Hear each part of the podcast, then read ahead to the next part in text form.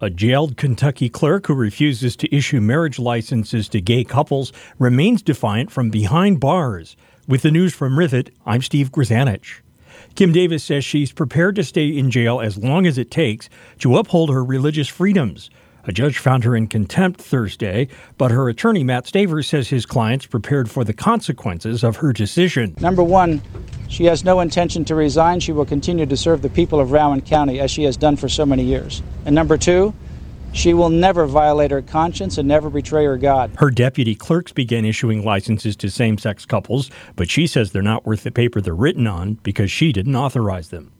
A $50,000 reward is being offered for the arrest and conviction of three suspects in the fatal shooting of a suburban Chicago police officer. Police are also reviewing surveillance video, including footage from a traffic camera, in hopes of finding a detailed description of the three men.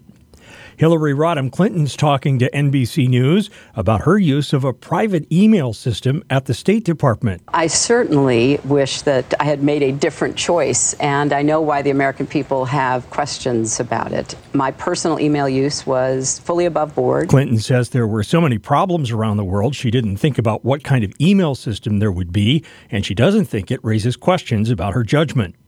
The surviving panda at the National Zoo is nearly two weeks old and has more than doubled in size. That's the little guy there.